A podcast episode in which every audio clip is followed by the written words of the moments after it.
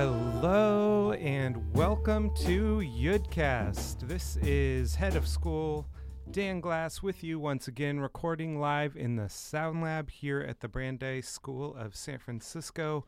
Very nice to be with you on this beautiful, uh, I guess it's early fall, late summer. Definitely feels more like late summer, uh, sunny San Francisco Thursday. Um, we're going to start today with a poem, as we start every day with a poem. Um, this is from the book A Beautiful Marsupial Afternoon New Somatics by C.A. Conrad. C.A. Conrad um, is a very interesting poet, someone whose work I've shared previously here on the Yudcast, uh, a Philadelphia poet, um, uh, very well known in the um, uh, I would say avant garde and queer poetry communities. Um, really interesting writer. Uh, the somatics uh, of this book are um, basically poetry prompts or writing prompts um, that Conrad has created. Um, and then the book consists of these uh, prompts and then um, and then poems that he has written um, uh, following those prompts. So somatic 14 is called your crystal grid, um, and the the prompt is to um, imagine a, a, crystal or a gemstone that one has some uh, connection to, um, amethyst, ruby, whatever, um, and then to draw a map of the streets around uh, around the your house or where you are, um, and then take a crystal, assuming that you've got um, one, a physical crystal of the one you are imagining, toss it onto the grid uh, of, or the map of the streets, um, and then go to that place uh, that the crystal landed on on the map, and then there's some additional pieces to it there, but um, just that set of directions gives you a little bit of a sense of the um, uh, sense of surprise and wonder that I think really permeates Conrad's poetics. Um, and uh, I'm going to read part of the poem that resulted from that exercise. It's called Signal and Sway. Everything vibrates, and we get to feel Concentration has the love saying magic without embarrassment. I fail the end of suffering without you. Boots bought 10 years ago by younger man, same name. Every vibrating thing bared, teeth ahead, visible for some time. An invitation to the fist, so adorable, trembling for predators. Um, guess I'll end there. There's um, there's just a lot to like uh, and be impressed by in Conrad's poetics. One of the things, though, um, that I love about uh, C.A. Conrad's work is how much is invited into the poem. Um, there's a real willingness to take on the totality of a historical moment of the various subjectivities and perspectives that are present in that historical moment and try and give voice to all of that in um, in uh, a poem. And uh, to me it's very much uh, a through line back to um, Walt Whitman and sort of what a democratic voice in poetry could be and should be. Um, I think there are other people, uh, other contemporary writers doing similar kinds of work. Uh, Juliana Spahr and Anne Boyer both come to mind. Um, a very um, generous notion of the self uh, and the speaking self.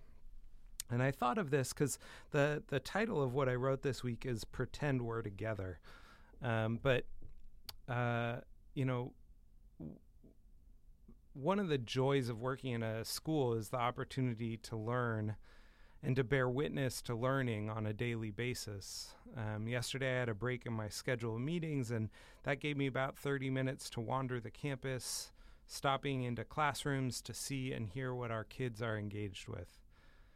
As I stood in the back of a fifth grade classroom where David Wharton was answering questions about a recent trip he took to Bears Ears National Monument, as part of a shared project that he is co teaching with Caitlin Houston on the history of the Pueblo tribes.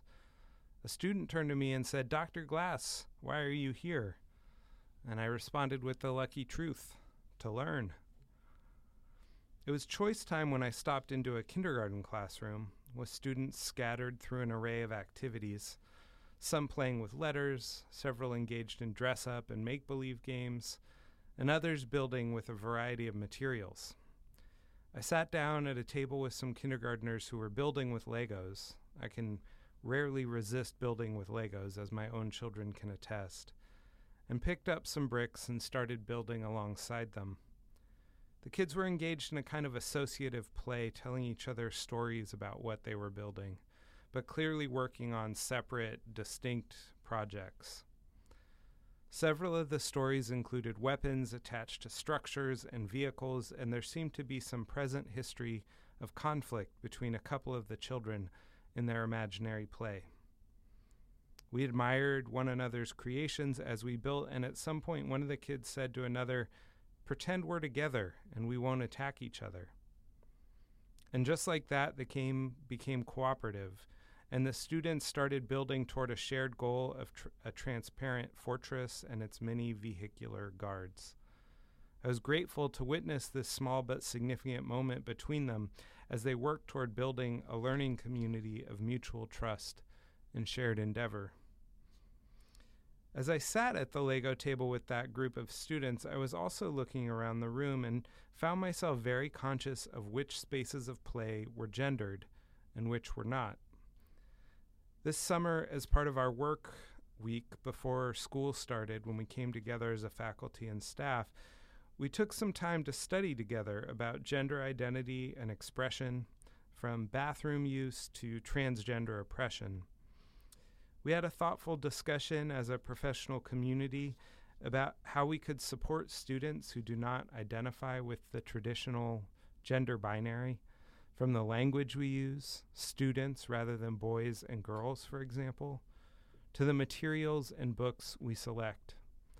I was so impressed at the willing engagement from all of the teachers and staff in the room, and glad both for the opportunity to learn together and for their enthusiasm about continuing the dialogue moving forward, which we will be doing with the support of educators and experts in the field. One small change I have made starting today is to include my preferred pronouns in my email signature to unsettle the notion that gendered pronouns should be assumed.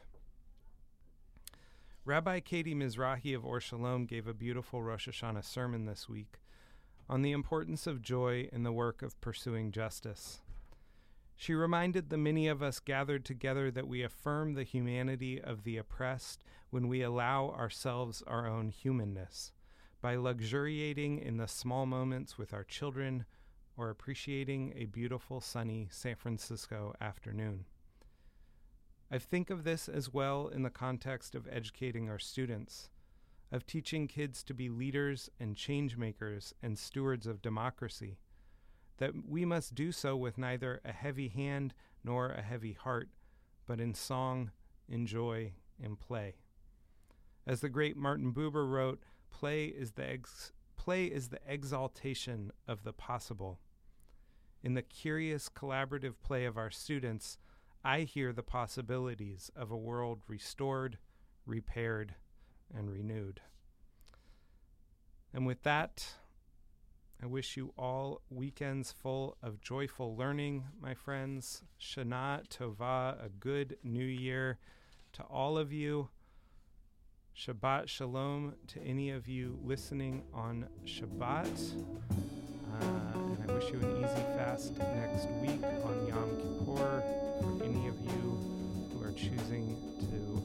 and observe the holiday in that way. Thanks for being with us. We'll look forward to uh, being back Yudcast next week.